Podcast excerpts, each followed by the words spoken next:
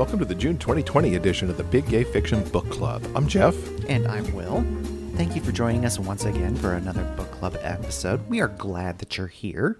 And a special thank you to our patrons on Patreon. They're part of the reason why we are able to make these book club episodes happen. Absolutely. Thank you so, so much. Now, if you'd like more information on joining our community, all you have to do is go to patreon.com slash big gay fiction podcast. Now, when we announced this month's book club pick, it was with the caveat that it was something a little bit different. So far this year, we have read some really wonderful contemporary romances. And this month, we decided to switch things up a bit. We're going with something a little bit wild. Yep, we have got some super sexy paranormal shifters set in the Wild West. Now, when Maz Maddox came out with Heartache and Hoofbeats almost two years ago now, I was definitely intrigued, and I am so glad. Actually, let me rephrase that. I'm kicking myself that I haven't read this book sooner, but I am so glad that we finally have. This is a really special story. I'm really glad that you pick this. I have read selected shifter stories. Like my biggest dive into shifters is TJ Klune's Green Creek series, and this is nothing like that at all. There's really no angst here. This is really just super sweet, paranormal, and who knew centaur shifters. I'm I'm very into that now. It is definitely a thing. you heard it here, folks. It's a thing. As part of Pride Month, we spoke to Maz Maddox. So before we dive into our discussion of the book, here she is telling us a little bit about Heartache and Hoofbeats and what the inspiration behind the story was. So, Heartache and Hoofbeats is a paranormal shifter Wild West romance that has some unconventional shifters in it. It is about a small town sheriff whose name is Cal or Calhoun, who is a centaur, who gets word that there are some notorious train bandits making a play for a train that's kind of rolling past his town. So him and his crew go and chase down the bandits, but they're only able to capture one of them, whose name is Jesse. And so they chase off the other guys and then bring Jesse back into Stallion Ridge, which is the town. And um, now they've got to wait for the marshal to come into town a, a week or two later to hang Jesse for his crime of being part of the Iron Bandits. Well, of course, if that complicates things because poor Cal and Jesse are forced to stay in the jail together while Cal monitors him so he doesn't try to leave. And, you know, Jesse's a charming dude. So it goes from having to house this prisoner and wait for his fate to trying to see if he's going to be able to save this guy from, you know, the hammer of justice, I guess. So, but so that's the book in a nutshell. And of course, in between that, there's a bunch of other fun crap that happens. There's a cool ghosty thing that happens and a cool showdown and all kinds of fun stuff. I came up with the idea while I was working overnights at a 911 call center in Fort Worth, Texas. And if you're unfamiliar with Fort Worth, Texas, it is yeehaw to the bone. Like everything is cowboy themed. The whole aesthetic is longhorns. It's it's ridiculous. It's like the most Texas town in Texas, and that's a hell of a statement. So while working there, I was texting my editor best friend, Ethel to my Lucy schemes, Jess, about these characters and the story that'll never see the light of day. And I was like, wouldn't it be hilarious if we put them in a Western setting like Wild West and all this stuff, and then somehow it morphed into what if so and so was a centaur? Like if, if we're gonna have shifters in a Wild West, wouldn't it make sense that one of them's a centaur? And I was like, ha, holy shit, I have an idea. So it like it kind of blossomed from that, from us goofing around on a text message to this exploding world now where I'm, you know, six books deep into a seven book series and now I'm like the centaur lady and it's just and I wear that with pride. It's like my favorite thing. So yeah, it was a silly joke and it turned into something great and I love it. Thank you so much, Maz. So, what do you say? Do you want to discuss Heartache and Hoofbeats? Let's do it. Before we do that, there be spoilers ahead. Now, usually I don't mention spoilers because, frankly, we're talking about romance and we all know how these books are going to end. But I think this book is a special exception It is a paranormal shifter romance, but it also has lots of action adventure elements to it, and there were some really unexpected twists. That's very true. You're right. There are some things here that you certainly don't get in your contemporary romances. and it's also book one of a series, and, and there are some things that start to set up the second book that, you know, will also get talked about here as we go. So if you don't want spoilers, stop now and pick up a copy of Heartache and Hoofbeats. You won't be sorry. No, you definitely won't. okay, let's get to it. This book starts with a bang an attempted train robbery. One of our heroes, Jesse, has allied himself with the scurrilous villains, the Iron Bandits, and they're trying to rob a train. It does not go very well because Sheriff Calhoun and the rest of his gang from Stallion Ridge put a stop to it the reader is immediately thrown into the middle of all this. Within just a few pages, the the the train robbery is attempted, I guess, because they don't really succeed too much with that because the good sheriff chases most of the bad guys away, but they do snag Jesse. So Jesse is taken into custody and put in the cell in the sheriff's office, and essentially they're going to be waiting for a couple of days until the marshal can come to town and decide what to do with him. Night falls, and frankly, this is not Jesse's first time at the rodeo. He has a set of lockpicks stowed away in his boot. So he gets out of jail and makes plans to hightail it out of town when he sees the back end of a horse and decides that he's going to jump on and ride off. Unfortunately, that horse is actually Cal in shifted form. Oops. Oops. so Jesse ends up back where he started, and Cal takes it upon himself to stand guard personally overnight. Which is not to say that Cal has a bad team. I mean, we meet these guys early on, and he has a good motley crew at his disposal, and very close friends too. I really got to to really enjoy the I guess the sheriff's department of Stallion Ridge, if you will. It's a close knit bunch who keep this town safe. So, to pass the time, Jesse suggests they play cards. So, what they end up doing is like pushing a table up against the bars of the cell. And they pass the time playing cards, and whoever wins the hand is going to essentially get some information. It's how they end up having a candid conversation about their various lots in life. And this is a really interesting and charming chapter because we get insight uh, not only into who these men are, but how they've ended up at this particular point in their lives. I really like how Maz tackled this because this would usually be dinner conversation, you know, in a, in in dates played out over in a contemporary novel. No, I think you've hit that nail on the head. This is essentially their first date. Yeah. they're getting to know each other talk. yeah, exactly. It's in jail playing cards. I thought it was completely charming and a really clever way to get some information out without having to force it through an info dump. Because both sides of these characters are very cautious with what they choose to share about themselves, at least in this early run. So the nights of them playing cards together continue. When word gets to Cal that the marshal is a few days away, and word has it that Jesse will definitely hang. Yeah, very much sooner than later. And it actually causes a little bit of uh, distress, even for the sheriff.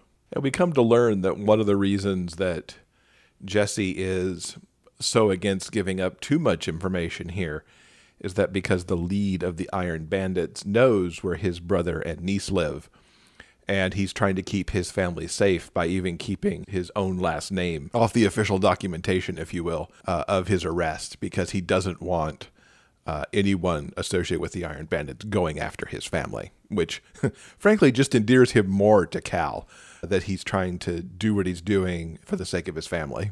Yeah, Cal is desperate to find a way to save Jesse, and he believes Jesse's last name is an important part of that.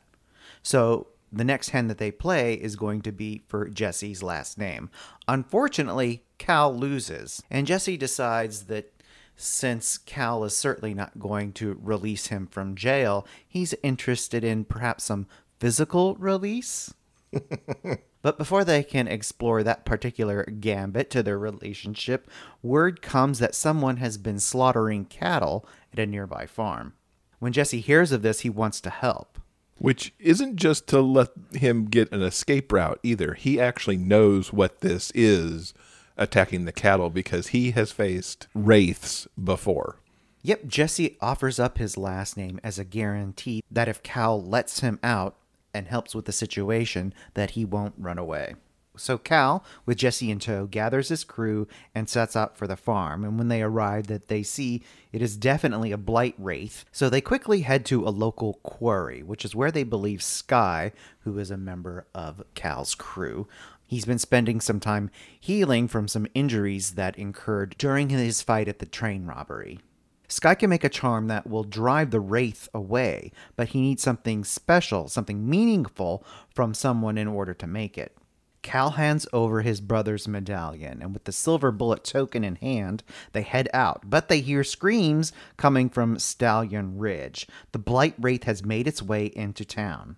This thing is no joke. And it kind of freaked me out a little bit reading it at night before bed. Yeah. the scary little ghosty thing. As I think Maz put it in the interview, the ghosty thing totally freaked me out. So some supernatural chaos ensues, and during the confusion, Jesse sees his opportunity to escape. But Gunner, one of Cal's crew, takes a shot using the charmed bullet, and he misses. Nothing worse than when your sharpshooter goes wrong. So, with the Wraith about to eat Cal for dinner, Jesse, who is essentially the next best shot in the crew, runs into the saloon, which is where he believes the bullet is. and He finds it lodged in the piano. He borrows a blunderbuss from behind the bar, loads the bullet, and then kills the Oogie Boogie Spectre. Between the Wraith being so scary and this bit of action, it was some really exciting writing. I really enjoyed this whole action sequence that Maz set up here. It was it was exciting. It really drove home the fact that Jesse's really starting to fall for Cal because he had his chance to escape. He could have gotten away, and yet he turned around and went back to somehow dig a bullet out of a piano and save his man. After a few days, Cal has healed from his injuries and he thanks Jesse for saving his life. And as a thank you, he is allowing him a conjugal visit. Jesse, needless to say, gets his hopes up for a chance with the lawman, but in walks Scarlet, the enigmatic, handsome, flirtatious, cross dressing saloon guy. Once Cal has left them alone in Jesse's cell, Scarlet asks what he's into. The obvious answer is Cal. So, Scarlet, as we learn, is actually a mimic. He can take on the visage of whoever he chooses. And Jesse enjoys this at first. I mean, it's close, but it's not the real thing, which is what he's interested in. When Cal realizes what Scarlet is up to, he kicks him out and gives Jesse what he really wants. It's what they both really want. I was glad to see that Cal just stepped up and, and took over. I figured he was just going to throw Scarlet out and then be a little pissed off about it. But Cal stepped up and good for him. And what happens next is essentially in the cell, Cal gives Jesse a hand job. But it's really so much more than that.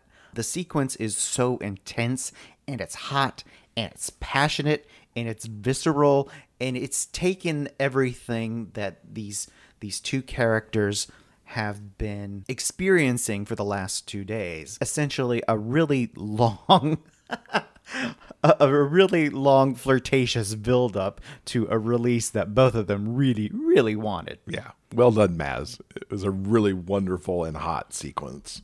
So Jack, the local marshal, who also happens to be a Minotaur, rolls into Stallion Ridge to assess the Jesse situation. And with Jack in town, Cal knows that Jesse's days are truly numbered, and he tries to get Jack to consider other alternatives to the Hangman's Noose especially given Jesse's recent service to Stallion Ridge and the Wraith situation. And that night, Cal and Jesse play cards as become, you know, as has become their habit for passing the time. And Jesse does his regular, charming, flirtatious banter with Cal, who's doing his genuine best to resist. But he's got Jesse on his mind and he can't shake him. So Jesse suggests a friendly wager. Whoever wins the next hand will get a blowjob. The sheriff wins the prize, and it's uh, definitely something both of them want and need. And just as before, this sex scene is crazy and hot and it's passionate. These guys have extreme chemistry. Once Cal is satisfied, Jesse assures the sheriff that he can take care of his own needs all by his lonesome. But Cal is going to have none of that, and he joins his prisoner in his cell for a mutual JO session. And with his focus on their carnal satisfaction, Jesse manages to snag the keys from Cal's pants. And the very next day, Jesse knocks out the man on duty, unlocks his cell, and strolls straight out of Stallion Ridge. Poor Cody. He just picks on the on the youngest kid on the crew and suckers him into coming close enough to the bars to knock him out. I felt equal parts sad for Cody and also like, why are you so stupid? I mean, come on. Now, Jesse isn't able to get very far, especially not when you have a really pissed off centaur chasing after you. Cal drags him back to town, and if Jesse's fate wasn't sealed before, it definitely is now. So, what comes next is a twist that I definitely did not see coming. Cal has come up with a Hail Mary plan in order to save Jesse's life. He gives Jesse a badge and deputizes him. And it's really funny because Jesse is sort of like, huh? Wait, what? Cal has invited Jesse's family, his brother Cooper and his niece Maribel, to town, and they have just arrived. This whole stunt, you're right. I'm like, wait, what? What just happened? I was like as stunned as Jesse was because they've just gone through this whole thing of dragging him back to town. Wouldn't have even let him ride on Cal this time. He had to walk his way back to town. And after all that, Cal still went forward and brought his brother in and tried to, you know, settle everything up with the marshal and everybody. It was it was truly impressive what Cal was trying to do here. It just shows how much he's fallen head over heels for Jesse too. So after the family reunion, Cal explains his plan. With Cooper and Maribel nearby, they can protect him, and Jesse can now feel secure enough to give them all the details of the Iron Bandits, essentially turning state's witness. Yeah, it's a great plan in theory.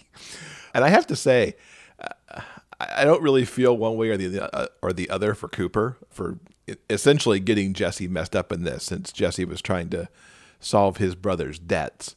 But that niece Maribel, she is something. She's a little spitfire on her own, and I so enjoyed her injection into the story as just this cute, kind of wisecracking kid who's also super duper smart and I think sees far more than people give her credit for. She was a delight. I enjoyed every minute reading her stuff as well. So now essentially Cal and Jesse are an official item, and he takes Jesse back to his place, and they get cleaned up and are about to get a little bit frisky when Jack the Marshal shows up, and he is not happy at all. Boy, if you thought Cal was mad when Jesse got away, Marshall is not happy at all he he's kind of fuming. Yeah, he doesn't like this change in plans and how Cal has manipulated the situation. And it results in a knockdown, drag out fight between a centaur and a minotaur in the in the front yard of Cal's home. The scene, as described by Maz, is like wild and violent and intense. Cal eventually wins, buying some time before the authorities are going to come for Jesse.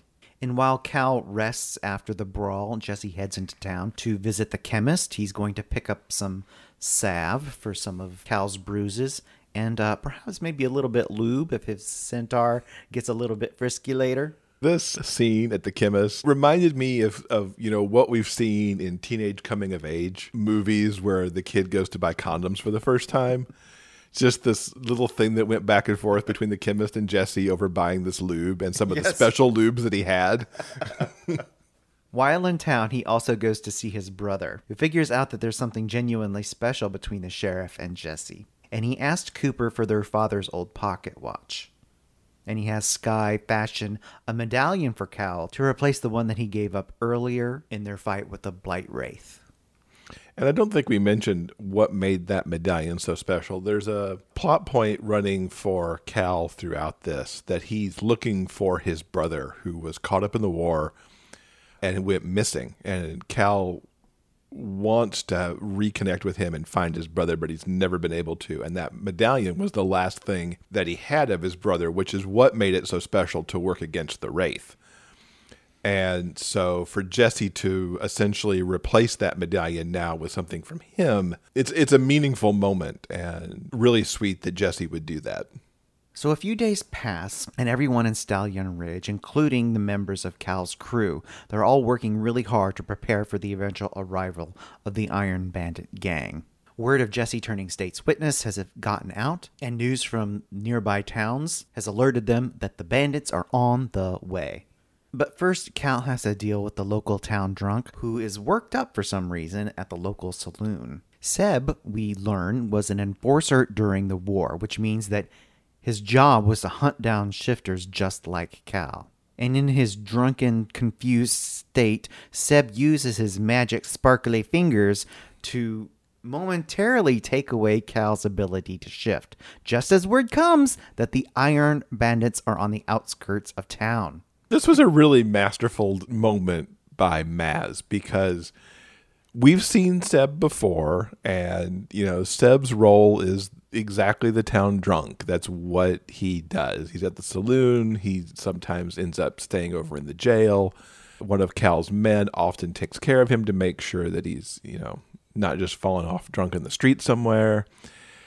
I should have been on the lookout for him to have a bigger part of the story, to do something. He wasn't just going to be there as background filler.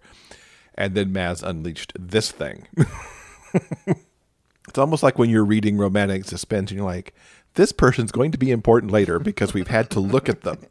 Didn't even cast Seb in that role, and yet here it was.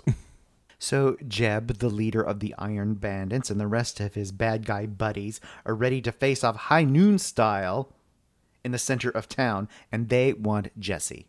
They are itching for a fight. Yes, they are. And Cal is not in the state to protect his man because he's been whammied. exactly. And things get really bad when we learn that Jeb and his crew are actually Lamia, which are snake shapeshifters.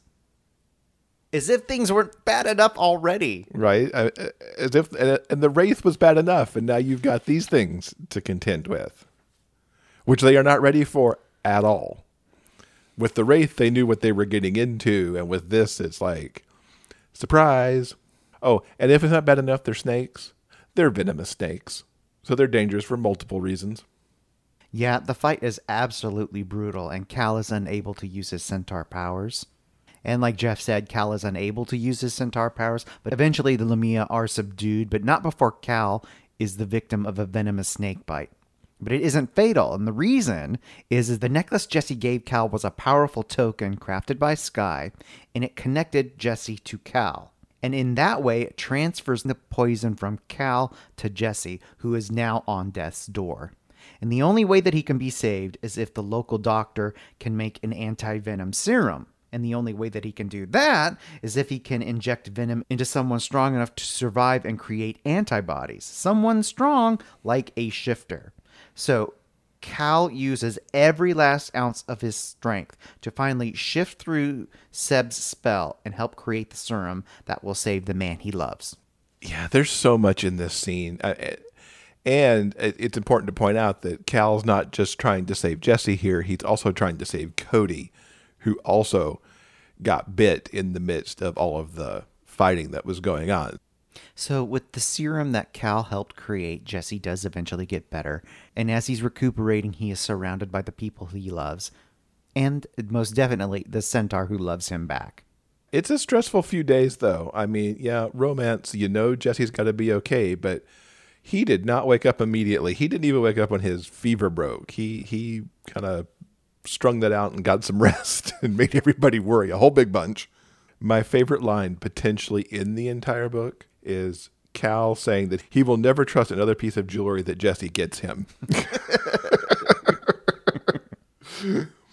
and with that, they literally ride off to watch the sunset together because what else are you going to do when your man is a centaur? Right. The key point being that he doesn't ride off because Stallion Ridge is now the place that they're both going to call home. Yeah, it's so sweet. I do have one bone to pick with Maz, though, because in all of the wrap ups, Cody does not wake up from his cure. He's not dead, but he didn't wake up. Now, of course, you could just drag that right over into book two, but still, come on, Maz, really? That's a story for another day. that still, you don't leave people in peril. No, no. this is a romance novel at its core, even though you didn't leave the main people in peril. So, yeah, I'll have to read book two now at some point just to find out what happens to Cody. Yeah, I really, really loved Heartache and Hoofbeats. Like I said, it took me a long time to get to this book, but I'm so glad that I finally did. And holy hell, for a first novel, I think this is really exceptional.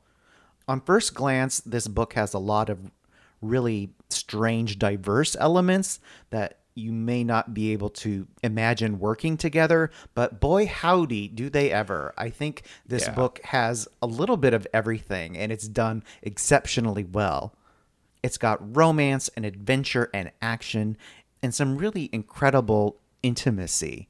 I think mm-hmm. the moments when Cal and Jesse are alone together and being their true, authentic selves, it's just magic. It's so sweet and kind and romantic. I don't know. I just I can't say enough good things about this book. And the, the only criticism that Jeff had was that poor Cody was left unconscious. The only criticism I have is that this book is just too damn good. As if my TBR wasn't already big enough. Now I have an entire series that I need to read. We heard in the in the clip that there's seven books in this series. Uh, I believe she's getting ready to release. It's either five or six right now that's getting ready to release and has had a cover reveal right around the time that we're recording this.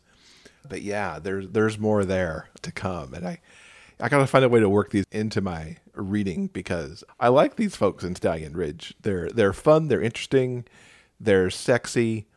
Weird things go on there, which is interesting. And you're right about the way that Maz created the relationship between Cal and Jesse. It went from pretty hardcore enemies because he was a prisoner to some begrudging giving of information about each other to these men genuinely caring for each other and, you know, standing their ground to get what they wanted in the long run, which which was each other. So that, my friends, is the June book club pick, Heartache and Hoofbeats. Jeff and I certainly adored it, and if you haven't had a chance to read it yet, we highly recommend it. We'll have news of next month's book club pick coming your way very soon. Thank you for joining us. I know times are difficult right now, but there's one thing I know for certain it's that no matter where life takes you, the journey is always sweeter when you have a book. Until next time, everyone, please keep turning those pages and keep reading. Big Gay Fiction Podcast is part of the Frolic Podcast Network. You can find more shows you'll love at frolic.media slash podcasts. New episodes of this show are available every Monday wherever you get your podcasts. You can help support this show with a monthly pledge through Patreon. For more information about joining our community and the bonus content we deliver, check out patreon.com slash big gay fiction podcast. I'm Kurt Graves. Thanks for listening. We'll see you next week.